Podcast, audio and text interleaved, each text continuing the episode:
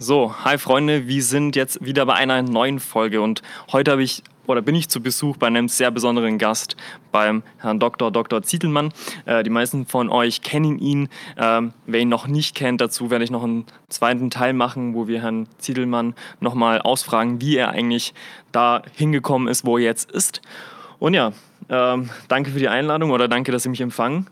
Und ich bin sehr gespannt auf unser Gespräch, wo es ja darum geht, ob die Immobilienpreise jetzt in Zukunft weiterhin steigen oder doch sich ein bisschen stabilisieren oder sogar vielleicht sinken und welche Auswirkungen die Politik in Berlin jetzt auf die Immobilienpreise erstmal in Berlin hat und ob es theoretisch auch Auswirkungen haben könnte auf die Immobilienpreise deutschlandweit.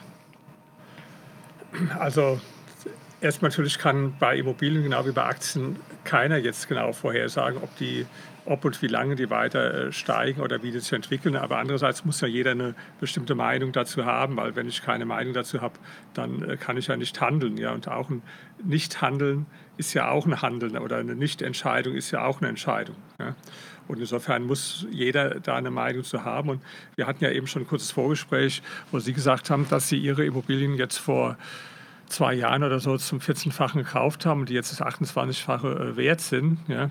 Und da muss man jetzt einfach nur sich die Frage stellen, was ist wahrscheinlicher, dass die jetzt irgendwann das 35-fache wert sind oder dass die vielleicht mal wieder aufs 20-fache zurückfallen. Ja? Und da beantworte ich die Frage, ich wüsste nicht, warum die jetzt aufs 35-fache steigen. Ja, man kann das nicht ausschließen, aber ich tendiere eher dazu zu sagen, in der Regel jetzt Immobilien zu verkaufen, wenn nicht besondere Gründe, zum Beispiel steuerliche Gründe, dagegen sprechen, weil ich einfach die Wahrscheinlichkeit, dass die Preise noch weiter nach oben gehen, für geringer halte als die Wahrscheinlichkeit, dass die Preise stagnieren oder dass sie wieder zurückgehen. Und zwar aus 2 Gründen. Der erste Grund ist, dass wir sowieso ja schon eine extreme Preisentwicklung hatten. Ja. Also hier in Berlin war das natürlich am extremsten. Ja. Ich habe jetzt vor einem halben Jahr eine Immobilie verkauft, die hatte ich vor 10 Jahren zum 11,9-fachen verkauft und habe die jetzt zum 34-fachen verkauft. Mhm. Ich hatte sogar eine Immobilie mal verkauft, die hatte ich 2004 zum 6,8-fachen gekauft und dann zum 24-fachen verkauft. Also da sieht man ja schon, dass wir eine rasante Preisentwicklung hinter uns haben. Mhm. Und natürlich, das kann auch noch weitergehen. Das ist immer der Einwand, der dann kommt, dass mir jemand sagt, naja, glaubst du nicht, dass die Preise weiter steigen? Dann sage ich, doch, das glaube ich schon. Ja? Und dann fragt er, ja, aber warum soll ich es dann verkaufen? Und dann ist meine Antwort, ja, weil du nicht genau weißt, wann die Preise jetzt den Peak erreicht haben oder nicht. Und wenn du so antizyklisch vorgehst, also so wie ich das gemacht habe, dann ist ja die Wahrscheinlichkeit, dass man genau den tiefsten Punkt im Kauf erreicht und genau den höchsten im Verkauf, das ist ja total unwahrscheinlich. Ja? Ja, aber ich merke schon, dass Sie Immobilien auch ein bisschen mit irgendwie Aktienhandeln vergleichen. Da geht es irgendwie darum, dass man einen klugen Markteintritt hat, dass man irgendwie nicht ganz oben einkauft und ein bisschen Aufschwung mitnimmt und irgendwann, wenn man nicht ganz oben ist, weil man das eh nicht timen kann, aber irgendwann verkaufen sollte. Aber da gibt es auch Leute, die eher drauf sind wie Warren Buffett, die sagen, hey, ich steige ein, weil ich an das Produkt glaube und glaube daran, dass es langfristig einfach an so viel Werte schafft für die Mitmenschen, dass es gar nicht sein kann, dass es irgendwie an Wert verliert. Und dann halte ich das 50, 60 Jahre. Sehen Sie, ich sehe das noch ein bisschen, ja, ich verstehe nicht, wie Sie diesen Vergleich ziehen mit Aktien. Also das trifft ja für alle, das trifft nicht nur für Aktien zu, das trifft für jede Art zu von Wertpapieren, von allem, was es gibt, ja, dass man einen bestimmten Preis hat, zu dem man es kauft, dann hat man eine bestimmte Preisentwicklung und wenn Sie das halten, das Assets, ja, dann heißt es ja, dass Sie daran glauben, dass der Wert sich künftig weiter positiv entwickeln wird. Ja? Und ansonsten wäre es ja besser, wenn man das Geld dann woanders anlegt. Ja? Also ich sehe jetzt keinen Unterschied zwischen Aktien und Immobilien in der Hinsicht. Mhm. Und ich will mal so ein Beispiel geben. Also ich male das mal auf. Ja? Wenn man jetzt, sagen wir mal, Nehmen wir mal an, ich weiß nicht, sieht man das so? Ja? Ja, so man hat so eine Entwicklung und der prozyklische Investor, der steigt praktisch irgendwo, hier zögert er noch, da steigt er ein. Mhm. Ja? Und dann kommt er hier und freut sich die ganze Zeit, weil er sagt, toll, ist ja gestiegen. Mhm. Dann geht es abwärts. Dann sagt er, naja, gut, das ist mal so ein kleiner Dip, das macht nichts, ich behalte es ja immer. Ja. Dann geht es weiter abwärts, da wird er schon ein bisschen nervös. Ja. Und dann geht es irgendwann dahin, wenn alle Zeitungen dann schreiben, dass Immobilien oder Aktien eine ganz blöde Sache ist und seine Frau schon mit ihm schimpft, was er für eine blöde Entscheidung getroffen hat und so weiter. Ja? Und dann verkauft er in der Regel so, ja? Womit er insgesamt natürlich ein schlechtes Geschäft gemacht hat. Ja? Aber warum machen die Leute das so? Weil das ist ja jetzt, sagen wir, psychologisch gesehen, der wird ja zunächst mal belohnt dafür, scheinbar, dass er was richtig gemacht hat, weil ja nach dem Kauf eine Zeit lang für den prozyklischen die Preise weiter steigen und das empfindet er dann als Bestätigung, habe ich alles richtig gemacht. Während der antizyklische Investor, ja, wenn man das zum Beispiel, sagen wir, jetzt setzt man noch die Kurve fort, ja, der wird vielleicht, wo der hier verkauft hat, ja, wird der genau einsteigen. Ja? Und was passiert dann? Der wird erst bestraft, weil da er wahrscheinlich nicht den tiefsten Punkt erreicht, muss er erst mal zuschauen, wie das Asset, egal ob das jetzt eine Aktie ist oder eine Immobilie, weniger wert wird. So, ja? Ganz logisch, weil sonst hätte er genau den tiefsten Punkt erreicht. Ja? So. Und das fällt und dann irgendwann im besten Fall steigt es wieder. Ja? Und dann wird er hier an dem Punkt, wo der andere gekauft hat, ja, da wird er verkaufen. Ja. Und was passiert dann? Dann muss er erst damit zusehen, wie die Preise, nachdem er es verkauft hat, steigen. Ja. Das heißt, es geht an sich gegen die menschliche Psychologie, ja, weil du wirst erstmal bestraft für eine bestimmte Entscheidung, ja, als antizyklischer Investor, weil das, was zunächst passiert ist, dass du Geld verlierst. Ja. Und hier wirst du auch nochmal psychologisch bestraft, weil du siehst, wie das, was du gerade verkauft hast, an Wert gewinnt. Ja? Ja. Und das kriegen die meisten Leute halt nicht hin. Ja? Aber wenn man sich das einmal, ich meine, Sie haben ja gesagt, Sie haben Mathematik studiert, dann können Sie jetzt so Sachen sehr einfach verstehen. Wer das einmal verstanden hat, ja, der kann dann auch bei sich selbst die psychologischen Mechanismen in Frage stellen. So ein Wirtschaftszyklus, wie Sie ihn gerade aufgezeichnet haben, wie lange dauert der? Ja, das kann ja keiner sagen. Ja, das dauert meistens halt einige Jahre, solche Prozesse. Aber wie lang, das kann niemand voraussagen. Wenn das jetzt jemand, es gibt so ein paar Indikatoren dafür, wenn eine völlige Überhitzung oder eine völlige Depression stattfindet, aber die sind auch nicht sicher. Also zum Beispiel ein Zeichen dafür, dass man so hier ist, ja, ist, dass zum Beispiel überall in Zeitungen Berichte stehen, wie schlecht Immobilienanlagen sind, dass man damit Geld verliert oder wie schlecht Aktienanlagen sind und dass man damit Geld verliert. Während hier an dem Punkt ist meistens charakteristisch, dass überall steht, was es für eine tolle Idee ist und wie viel Geld man verdienen kann mit Aktien oder Immobilien oder mit Bitcoins oder was weiß ich. Ja. Ich hatte zum Beispiel wann war das? Ich glaube, vor 2 Jahren oder so, genau 2 Tage bevor, also Bitcoins würde ich nie investieren, ja, aber 2 Tage bevor Bitcoin den Höhepunkt erreicht hat, hatte ich gesagt, das spricht alles dafür, dass jetzt der Höhepunkt erreicht wird. Warum? Weil da war dann überall im Handelsblatt, in der Bild-Zeitung, auf der ersten Seite, in den Tagesthemen, überall war Bitcoin. Ja.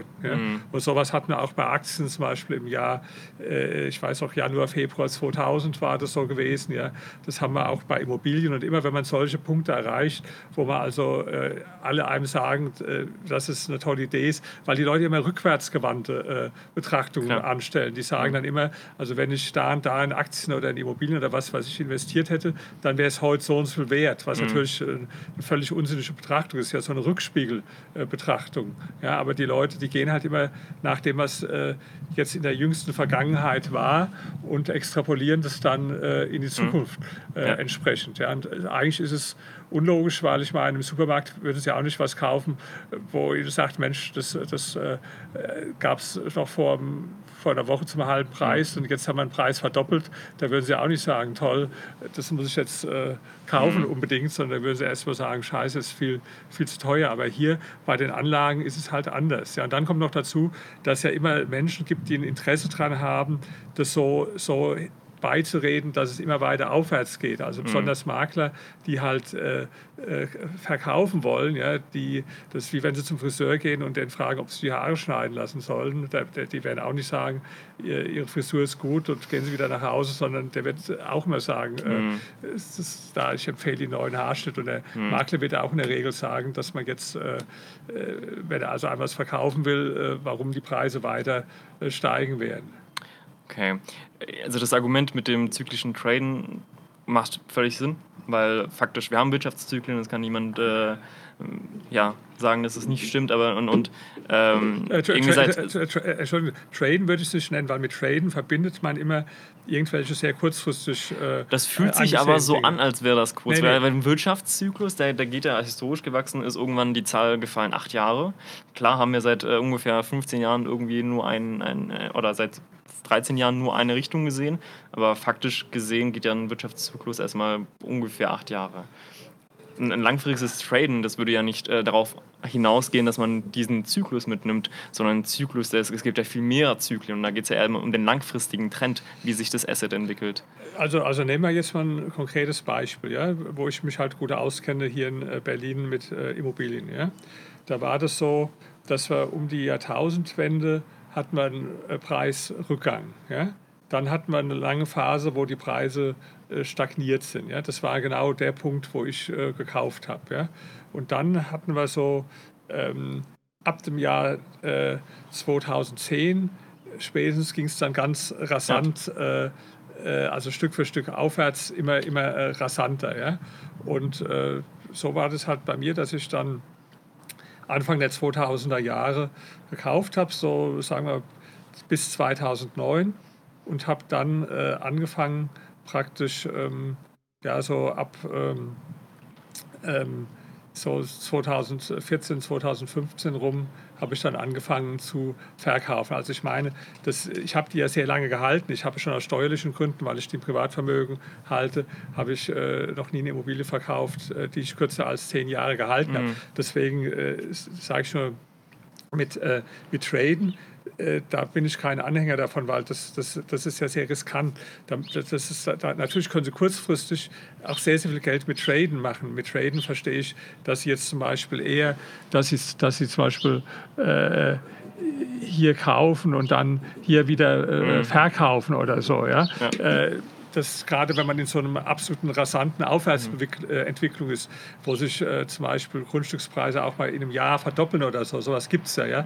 Das verstehe ich unter Traden, das ist aber natürlich ganz spekulativ, ja? Ja. Wenn Sie das machen. Das meine ich nicht. Ich meine ein langfristiges Investieren, aber auch nicht mit der Perspektive, jetzt auf ewig das zu halten, egal was passiert. Ja? Das können ja auch, zum Beispiel, wenn man jetzt aktuell von der Situation spricht, ja, dann muss man noch mal sehen, gibt es denn langfristige Entwicklungen, die jetzt, sagen wir, einen großen Gegenwind bedeuten. Ja? Und die ist jetzt... Und darüber muss man eine Meinung haben, speziell über politische Rahmenbedingungen.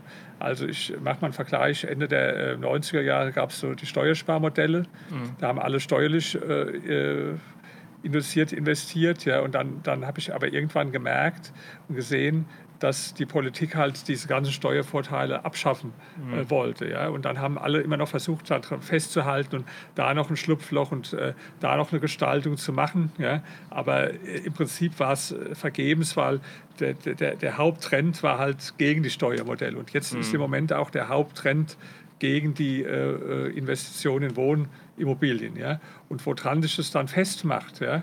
Ob das jetzt, sagen wir mal, Mietpreisbremse Nummer 1, 2, 3 ist oder wir hier in Berlin der Mietendeckel oder ein Aufteilungsverbot oder was weiß ich. Ja. Das sind ja nur verschiedene Instrumente, aber man muss ja den politischen Willen sehen. Und der politische Wille ist, irgendwo das kaputt zu machen. Ja.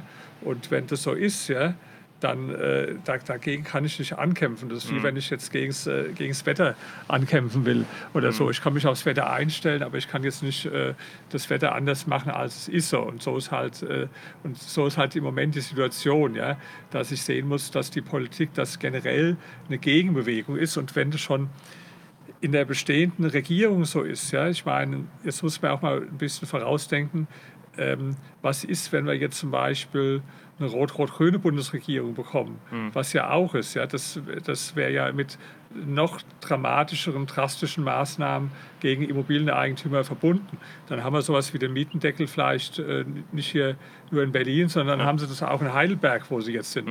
Wenn sie dann aber verkaufen, dann ist es zu spät, weil dann will jeder verkaufen und will jeder abstoßen. Ja? Das heißt, deswegen muss man auch sowas ja als Risikofaktor mit einbeziehen. Ja. Klar, wie wahrscheinlich ist es, Rot-Rot-Grün bundesweit zu bekommen?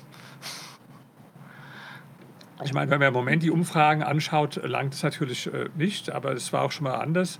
Ich glaube, vor einem Jahr oder so, da war eine rechnerische Mehrheit da.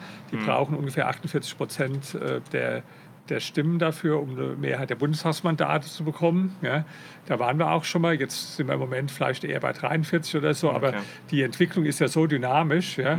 Wenn Sie gucken, dass die CDU im Moment bei 40% liegt ungefähr, ja, das glaube ich nicht, dass das jetzt dauerhaft anhält. Ja.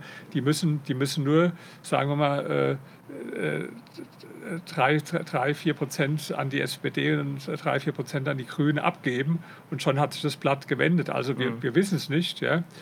Zumal die natürlich jetzt so eine Täuschungsstrategie fahren, ja. Die haben jetzt, obwohl die SPD extrem nach links gegangen ist, ja, was viele gar nicht wissen, der Kevin Kühnert ist im SPD-Vorstand fürs Thema Wohnen zuständig beispielsweise, ja. So, und die sind also extrem nach links gegangen, haben aber nach außen jetzt jemanden vorne hingestellt, den Scholz, der nicht so links ist, um dann Wähler aus dem Merkel-Lager irgendwo einzusammeln, so ähnlich wie in den USA, wo auch die Linken sehr stark sind, so wie der Bernie Sanders und die Elizabeth Warren, aber weil die sehen, dass eine Mehrheit der Bevölkerung nie für so stramm linke Position ist, stellen sie jetzt so eine andere Figur nach vorne, den Joe Biden, in der Hoffnung, dass der auch moderatere Wähler abholt. Und so ist es auch bei uns gemacht. Und ob das Täuschungsmanöver jetzt funktioniert oder nicht, das wissen wir natürlich nicht. Ja? Aber das hätte natürlich ganz gravierende Auswirkungen auch, weil dann da ist Berlin sozusagen eine Blaupause, ein Modell, was hier im Moment geschieht. Das würde natürlich dann auch auf so ähnliche Sachen wie der Mietendeckel auf Bundesebene umgesetzt. Ja. Und das weiß man nicht, ob es kommt oder nicht, aber wenn ich alles zusammennehme und sage, einerseits die Preise sind so extrem gestiegen, ja, dass die Wahrscheinlichkeit, ich nehme jetzt wieder Ihr Beispiel, von 14-fachen auf den 28-fachen, wenn ich dann sage, glaubst du, dass es dann statt am 28-fachen in ein paar Jahren beim 38-fachen liegt, ja? Oder würdest du eher mal sagen, es könnte mal sein, dass es wieder aufs 22-fache zurückfällt oder so, ja? Und wenn man das noch dazu nimmt mit den politischen Risiken, den politischen Gegenwind, ja, dann, wenn man dann vorsichtig ist, ja, so, ich bin halt auch ein sehr vorsichtiger Mensch, ja, dann würde ich dann eher verkaufen, es sei denn, steuerliche Gründe sprechen dagegen. So, das ist natürlich, ich habe auch jetzt nicht alles verkauft. Das liegt daran, weil ich die Immobilien immer im Privatvermögen halte und weil ich deswegen nicht verkaufe nach Ablauf von 10 Jahren. Ja. Sie haben ja das hiesig diskutierte Thema Mietendeckel gerade angesprochen. Gibt es schon Ergebnisse nachweisbar, wie sich der Mietendeckel auf dem Wohnungsmarkt und auf den Vermieter-Mietermarkt ausgewirkt hat?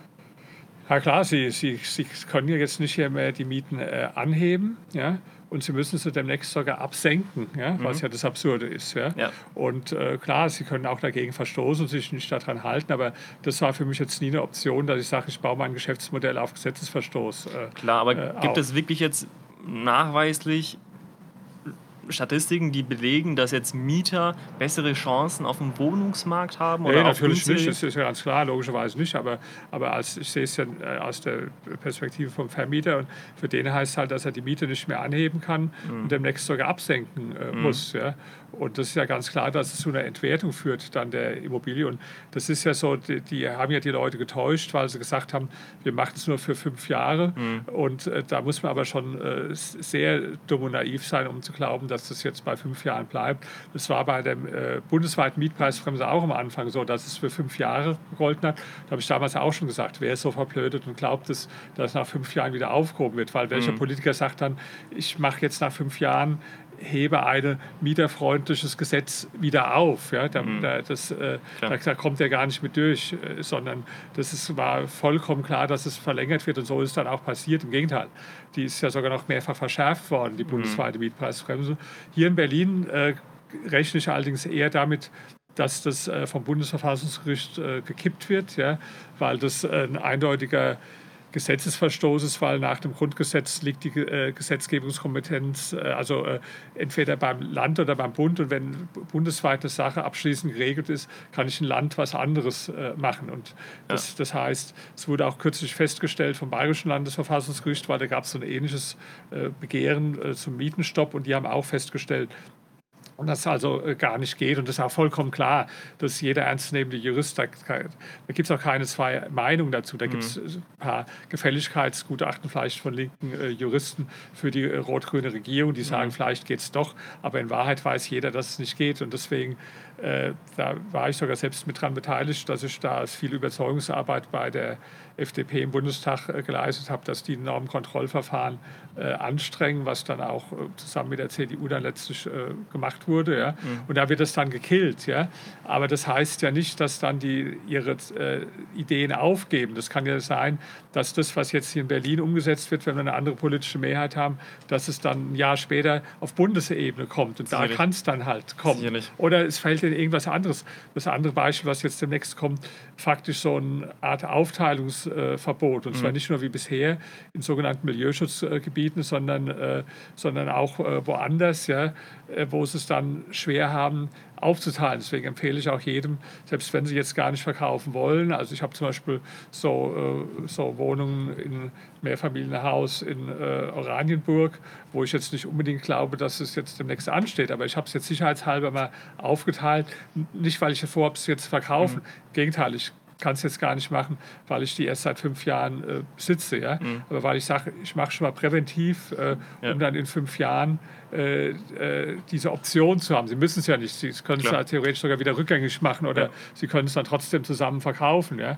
Aber das war auch so bei dem letzten Objekt, was ich erzählt habe, was ich verkauft hatte in Charlottenburg hier, da hatte ich auch präventiv aufgeteilt. Ich wollte es eigentlich gar nicht einzeln verkaufen, sondern nur aus der Angst heraus, weil da Milieuschutzgebiet ist, dass da so eine Geschichte kommt. Und deswegen konnte ich es auch zum guten Preis verkaufen, weil ich es dann wieder an jemanden verkauft habe, der so ein aufgeteiltes Objekt haben wollte. Ja, klar. Also Aufteiler die haben ja schon einige Hürden bekommen, alleine schon durch die Sperrfrist.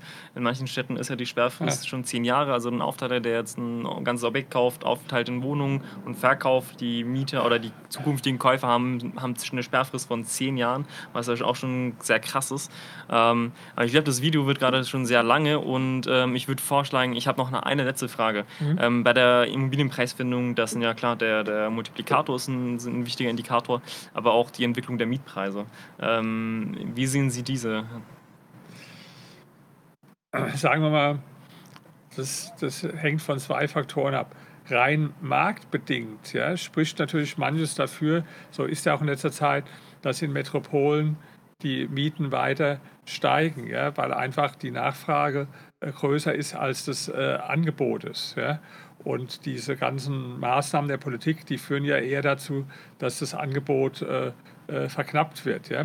Aber man weiß auch das nicht genau, weil irgendwie es kommen dann doch alle möglichen Steueranreize, möglicherweise im Moment noch nicht oder nur wenige, ja, oder dass halt die Wohnungsbaugesellschaften dann doch anfangen, massiv zu bauen, ja. Und das haben wir auch schon öfters mal erlebt, dass man dann auf einmal wieder mit zeitlichen Verzug als Gegenreaktion eine starke Angebotsausweitung hat. Und zudem tun auch viele Leute irgendwo das fortschreiben, was jetzt in den letzten Jahren passiert ist, nämlich dass ständig die Bevölkerung wächst beim knappen Angebot, was ja zu den Mieterhöhungen geführt hat. Aber sagen wir mal, das ist auch nicht sicher, ja, weil eine Zeit lang hat sich das gespeist daraus, dass zum Beispiel relativ viele aus Ostdeutschland kamen, nach Westdeutschland oder nach Berlin.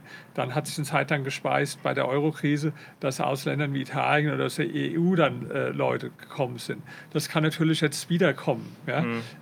Weil wir jetzt ja da durch die Corona-Krise eine fatale Situation haben in Italien und den Ländern. Das würde also eher dafür sprechen, dass wir neue Leute hier reinbekommen. Ja? Dann haben wir dieses Zuwanderungsthema. Ja? Nur also unterm Strich scheint es so, dass weiter eine gewisse, sagen wir mal, Bevölkerungszunahmen eher kommen.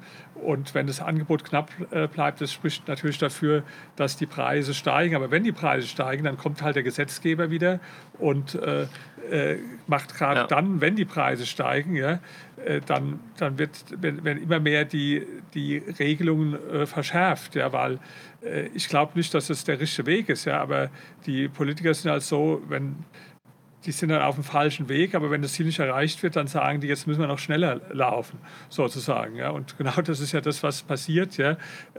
Diese ganzen mietpreisfremden Sachen so haben dann nicht die richtige Wirkung getan, aber statt dass man gesagt hat, das war falsch, wir müssen vielleicht das Gegenteil machen, wir müssen liberalisieren oder so, verschärft man es dann noch entsprechend. Und man muss gerade, das ist auch eine Besonderheit beim Mietwohnungsmarkt, dass man sehr stark die Politik mit einbrechen muss. Das ist bei Büroimmobilien zum Beispiel oder bei Logistikimmobilien ist es ja lange nicht so ausgeprägt. Ja? Aber die Mietgesetzgebung im Wohnungsbereich ist sehr stark politisch determiniert und deswegen darf man das jetzt nicht nur von den Marktgesetzen gehen. Das würde ja heißen, dass wir jetzt hier eine 100%ige Marktwirtschaft hätten und das ist ja gar nicht der Fall. Sondern wir haben ja viele sozialistische, dirigistische Elemente und deswegen muss ich das ja mit einbeziehen. Definitiv. Ja, das ist das leidige Thema des Berufspolitikers, die wollen wiedergewählt werden. Und da geht es jetzt unbedingt vielleicht nicht darum, dass die Wirtschaft oder das Gemeinwohl maximiert wird, sondern da geht es darum, dass die Wähler zufrieden sind. Und wenn die Wähler zunehmend aus Mietern bestehen, dann wird man halt sowas wie Mietendeckel auch, selbst wenn es keine positiven Ergebnisse auf irgendwie den Wohnungsmarkt hat, dann noch durchsetzen. Ne? Und das ist klar, die meisten Leute sagen ja toll, meine Miete steigt nicht mehr oder wird sogar gesenkt. Ja? Die denken ja nicht langfristig, wobei man sagen muss, es ist ja deswegen absurd, ja? Die beiden Grundelemente, gerade hier in Berlin, ja, das sind ja zwei Elemente. Der Glaube, Staatswohnungen sind gute Wohnungen, deswegen wird jetzt immer mehr auf Vorkaufsrecht ausgeübt von den Kommunen, hier auch in Berlin gerade. Ja. Und das Zweite ist, so Mietenstopp wäre eine gute Idee. Und beides waren ja die beiden Grundbestandteile in der DDR. Ja. Der Mietendeckel, der ist unter Adolf Hitler eingeführt worden und wurde dann unter Walter Ulbricht fortgesetzt. Ja. Und diese Parole, nur Staatswohnungen sind gute Wohnungen, wurde ja da auch umgesetzt. Und das beides hat ja zu katastrophalsten Wohnungsnot geführt. Die sind ja vollkommen zerfallen dann. Die Wohnungen waren im ganz schlimmen Zustand 1989. Da mussten 80 Milliarden Steuergelder dann da reingesteckt werden, um das überhaupt wieder zu modernisieren und um Ersatzwohnungen zu schaffen. Ja. Die meisten, die hatten nur einen Kohleofen und waren im erbärmlichen Zustand. Ja. Also das wurde ja alles schon mal vorgemacht, ja, aber gut, das hat schon mal der Philosoph Hegel gesagt. Das Einzige, was man aus der Geschichte lernen kann, ist, dass die Regierungen und die Völker nichts draus lernen. Und das hat sich halt hier auch jetzt wieder bewahrheitet. Ja, alles klar, Herr Zitelmann. Danke. Vielen Dank für das Interview. Es war, glaube ich, sehr informativ und ich glaube, wir konnten alle sehr, sehr viel mitnehmen. Also vielen Dank für Ihre Zeit und ich freue mich schon auf das nächste Interview. Danke.